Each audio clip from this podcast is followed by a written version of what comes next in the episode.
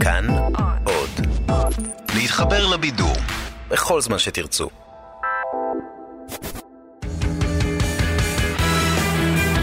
פעם בשבוע, עם תום אהרון, המונולוג המרכזי. הנושא המרכזי שלנו הערב הוא המלחמה של ישראל כץ באובר. כי עוד לא סיימנו את המונולוג על המלחמה של בצלאל סמוטריץ' בגריינדר, ואת המונולוג על המלחמה של יאיר לפיד באפליקציה של המחשבון. והסיפור הזה, הסיפור הזה של כץ ואובר הוא סיפור מצוין של איך אינטרסים צרים של קבוצה מאוד קטנה משפיעים מאוד על הכלכלה והממשלה ועל התחבורה. כי תחבורה שיתופית זה קונספט שרץ כבר בכל העולם. אפילו בסעודיה יש אובר כבר מ-2014, סעודיה. לנשים מותר לנהוג שם שבועיים. אובר פועלים שם כבר ארבע שנים. זה אומר שמבחינת זכויות אזרח עדיף להיות שם אפליקציה מאשר אישה. ועדיין בישראל, משרד התחבורה חוסם את היוזמה. אובר היא חברה שפועלת כבר בישראל כשנה וחצי מאז אוגוסט 2014, כחברת מוניות לכל דבר. אבל בתקופה האחרונה היא מנסה להכניס לארץ שירות נוסף שלה, תחבורה שיתופית, כך אתה יכול להפוך את הרכב הפרטי שלך למונית לכל דבר. שהוא בעצם השירות שאובר חרתה על דגלה בכל העולם ובאמת הפך אותה למותג כל כך חזק. נכון מאוד, וככה אתה תוכל להסיע נוסעים בתשלום, לעשות מזה כסף, וגם תביא לתחרות נוספת בשוק ולמחירים נמוכים יותר. נכון מאוד, מה שבן הזוג של ברבי אומר פה זה שתחבורה שיתופית הייתה יכולה להוריד את מחירי הנסיעות, לספק מקומות עבודה, לתת אפשרות של תחבורה בשבת ולייצר מהפכה אמיתית בתחבורה בישראל. עכשיו תראו, חשוב לציין, אין לי מניות באובר, אני לא עובד באובר, בניגוד למה שחושב כל מי שעבר לידי בשדה תעופה בניו יורק, ויש המון מפעילים אחרים בעולם של תחבורה שיתופית שאנחנו צריכים שיפעלו פה בתחרות ביניהן. לדוגמה, ליפט, אה, ויה, סיידקאר, יאיר נתניהו שמפעיל פתרונות תחבורה מעניינים. אתם לא רוצים לשמוע מה התחביבים שלו? אז הסיבה היחידה שאני מדבר על אובר היא כי הם אלה שהיו הכי קרובים לפתוח את השוק הישראלי לתחבורה שיתופית. ומשרד התחבורה פשוט לא היה מוכן לשמוע על זה. ואף אחד לא אומר שזה יפתור את כל הבעיות.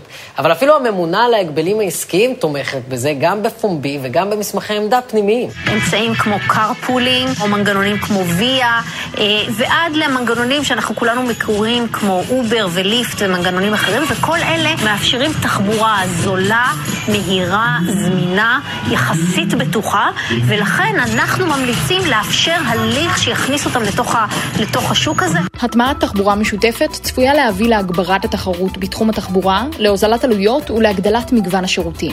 בנוסף, היא עשויה גם לסייע במימוש אחד מיעדי המדיניות המרכזיים של משרד התחבורה, הפחתת הגודש בכבישים. תחשבו על זה, כמה פעמים ביום אתם עומדים בפקק ורואים נהג לידכם שמנסה להפחית את הגודש בכבישים, עם כל היד עד המרפק. אפשר לראות שזה יעד מדיניות מאוד מרכזי של משרד התחבורה, להפחית את הגודש בכבישים. והזמן הזה אולי היה יכול להיחסך, וגם המחיר שהייתם משלמים על נסיעות, במיוחד בשבת, כשאין אוטובוסים ברכבות, היה יורד, ומאפשר הרבה יותר ניידות לאנשים. אפילו ראש הממשלה שקל את כל ההשלכות האלה והחליט שתחבורה שיתופית היא עניין חשוב מאוד שצריך לקדם. וכשאני אומר שהוא שקל את כל ההשלכות האלה, אני כמובן מתכוון שהוא דיבר עם איזה מיליארדר. כל הנושא הזה מתחיל לאחר שראש הממשלה פוגש את מנכ"ל אובר העולמית בוועידה הכלכלית בדבוס, והוא אומר לישראל כץ, ישראל, אתה צריך לקדם את התחרות בענף. כץ אומר לו, עכשיו אתה נזכר לדבר על תחרות אחרי מה שעשיתי עם הנמלים ועם רפורמת שמיים פתוחים, ברור שצריך תחרות, אבל רק שיפעלו במסגרת החוק, ככה עונה לו. נתניהו עונה בחזרה, לקדם תחרות אתה יודע, אבל במקרה של אובר זה לא קרה. כץ אומר, אם אתה רוצה, אז קח את זה אליך. נתניהו אומר, אני יכול. כץ עונה לו, אתה מוזמן, תפקידי לא לדאוג לאלי הון זרים, אלא לכל אזרחי ישראל. אגף המוניות נמצא בפיקוח, ונתניהו סוגר את הדיון ואומר, אני לא רוצה פיקוח על מחירים, אני רוצה תחרות. וישראל כץ אומר לו, ביבי זה מעליב שאתה סוגר ככה את הדיון? וביבי אומר לו, ישראל, אם אתה בוחר להיעלב, אז תיעלב, ואם אתה בוחר לעשות דרמות מול אנשים, תזכור שזה אקט אלים כלפיי. וישראל כץ אומר לו, אם אתה בוחר לחוות את זה כאלימות, ביבי, אז זה שלך. ומירי רגב אומרת, יאללה חבר'ה, כבר אחת בצהריים אני צריכה לאכול סופר. אבל הנקודה היא, הנקודה היא שאפילו ביבי בעד לקדם תחבורה שיתופית בישראל, וישראל כץ גם הוא אמור להיות בעד. בתור שר תחבורה הוא באמת קידם תחרות שהורידה את מחירי הטיסות, הוא הכניס תחרות לנמלים. אני חושב שהוא מתכנן לפתוח גם את שוק החד אופן לתחרות, כדי שלליצנים יהיה יותר מאופן אחד לבחור מתוכו. אז זה לגמרי אמור להיות מתבקש מבחינתו, לאפשר תחבורה שיתופית וליצור תחרות למוניות. אז למה הוא לא עושה את זה? איך יכול להיות שמישהו משלם על רישיון למונית וצריך לעבור הכשרה זה אישורים, ולעבוד ולעשות, ומישהו אחר יוכל לבוא עם הרכב הפרטי ולתת שירות בלי כל הדברים האלה. אם מדינת ישראל תחליט, ואם הכנסת תחליט, שיום אחד היא תרצה אה, לפתוח את הדבר הזה, שתכין 8-9 מיליארד שקלים לפצות את מי שעוסק בענף ושילם על זה. וזה טבעי שמי שעוסק בתחום, הוא פחות רוצה תחרות. אני תמיד אומר, גם אם חברי הכנסת היו ממציאים להם פטנט שהם יכולים אה, להתמנות עוד ועוד בלי תחרות, יכול להיות שהיו מאמצים את זה. כן, יש פטנט כזה, זה נקרא המצביעים הערבים נעים בכמויות לעבר הקלפי. אבל חוץ מזה, אני מסכים, צריך לפצות את נהגי המוניות על זה שמכניסים תחרות לענף, ובכלל, הענף לא הוגן כלפי הנהגים, בלי קשר. אבל פה אנחנו כבר נכנסים לשיחה על איך בנוי שוק המוניות, וזה אומר שאני הולך לחפור לכם על החיים של נהגי מוניות, ואפילו אין לכם את ההסחה של מערכת המולטימדיה המוזרה הזאת מאחורה, שמציגה סרטונים אקראיים של חיות סתומות וסרטוני אקסטרים. באמת, מה זה המכשיר הזה? מישהו אי פעם לחץ על אחד מהכפתורים האלה? אני פעם לחצתי, זה מדהים, זה מאתחל את הנהג, זה מחליף לו את כל התחביבים, זה דבר מדהים. אז כדי שתצליחו לשמוע את ההסבר בלי להתחרפן, הנה סקירה קצרה של שוק המוניות על רקע סרטונים אקראיים של חיות סתומות בתוך ממשק של מערכת מולטימדיה מוזרה במונית. כדי להפעיל מונית בישראל צריך לשלם למשרד התחבורה כמעט 250 אלף שקלים בתמורה לזיכיון. זה המון כסף. וגם מי שיכול להרשות לעצמו את הכסף הזה, לא מקבל זיכיון בכזאת קלות. משרד התחבורה מחלק את הזיכיונות האלה באופן מאוד שרירותי ולא ברור. לצורך הדגמה, ב-2010 הונפקו שני זיכיונות, ב-2011 הונפקו 21, ב-2012 72 זיכיונות, וב-2013 473 זיכיונות. ככה על פי בקשת חופש מידע שהגישה התנועה הליברלית למשרד התחבורה.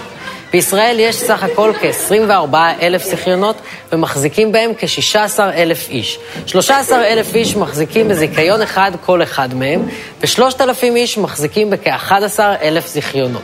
ואז נוצרת מסחרה בזיכיונות והם הופכים לנכס. יש לדוגמה 17 אנשים שמחזיקים כל אחד ב-50 זיכיונות, ומשכירים אותם לנהגים שלא יכולים להרשות לעצמם לקנות זיכיון ברבע מיליון שקל.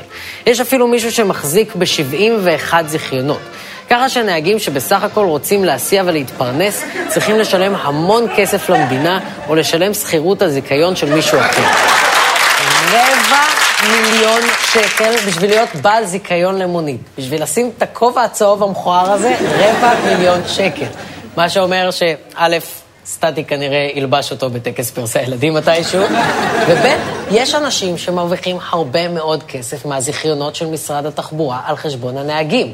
ואפליקציות תחבורה שיתופית יהפכו את הנכסים שלהם לחסרי משמעות, כמו שווייז עשה למפות, או כמו שטלגראס עשה לכל התוכניות שתכננתם מחוץ לבית הערב. אולי אני אתאמן כשאני אחזור מהעבודה. אתה תתאמן על להרים עפרונות עם האצבעות ברגליים שלך, אדוני. קדימה, תדחק לי 40 עיפרון ולך לישון, תצוץ. והאנשים שיפסידו מהתחרות הם פחות הנהגים שכץ מדבר עליהם, שיוכלו להשתלב בתחבורה השיתופית בלי התלות בזיכיונות, ויותר בעלי הזיכיונות ומשרד התחבורה. וכמו כל קבוצת אינטרס, גם נהגי המוניות יודעים איך להילחם על המקום שלהם. טוב, נהגי המוניות גם כן אה, לא, לא שמחים, ומפעילים עדיין לחץ גדול על זה משרד התחבורה ושר התחבורה, נכון? נכון, עד כדי כך, גיא, יש להם באמת אוזן קשבת, הם גם לפני כמה חודשים אפילו הריצו מהלך של להתפקד לליכוד כדי להשפיע מבפנים. אבל רבים מחברי האיגוד הם ליכודניקים מובהקים. בן בדרי, מנכ"ל האיגוד, משמש גם בתפקיד יושב ראש ועדת התחבורה והתשתיות במרכז הליכוד. מי שמינה אותו היה ישראל כץ עצמו. גם אברהם פריד, שותפו של בר-אור בהנהגת הארגון, נמנה לא פעם בין האורחים הרבים שמגיעים לסוכתו של כץ, והם אחראים להתפקדותם של נהגים נוספים. אגב, יושב ראש ועדת התחבורה והתשתיות במרכז הליכוד, זה האיש שמירי רגב פונה אליו כדי להיכנס במישהו ב-200 קמ"ש, או כדי לפתוח על מישהו ג'ורה. זה הבן אדם שמאשר לה את זה. והעובדה שבעלי הזיכיונות כל כך חזקים בתוך הליכוד ומונעים את התחרות, היא לא מפתיעה, אבל היא כן מבאסת. כי זה נכון שישראל כץ יודע להילחם במונופולים כשהוא רוצה, וגם יש לו קבלות בתחום. אבל כשזה מגיע למוניות, פתאום אין לו קבלות. פתאום המונה לא עובד, נגמר לי הנייר, יש לי קבלה של רפורמה שעשיתי בנמלים, אם אתה רוצה. וחבל שכץ כל כך פוחד לגעת במוניות, כי הוא באמת יודע איך עושים רפורמה נכונה. רפורמה נכונה, אדוני היושב-ראש, היא אה, רפורמה שמאפשרת כניסת גורמים נוספים לענף, אה, תוך יצירת תחרות הוגנת ושוויונית מול הגורמים הקיימים. ומי שמרוויח זה הציבור.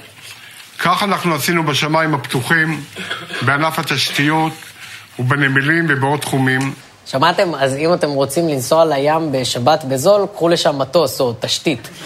ואם יש הסכמה על זה שתחבורה שיתופית יכולה להוזיל מחירים ולאפשר לאנשים לנסוע בשבת ולייצר מקומות עבודה ואולי גם להקל בפקקים, חבל שפתאום ישראל כץ מפחד מבעלי הזיכיונות ובוחר לזרוק את הציבור מתחת לגלגלי האוטובוס. עזוב, זרוק אותנו מתחת לגלגלים של אובר, לפחות זה יגיע בזמן. תודה רבה, לילה טוב. פעם בשבוע, עם תום אהרון, כל חמישי ב-10 בלילה, בכאן 11 בטלוויזיה.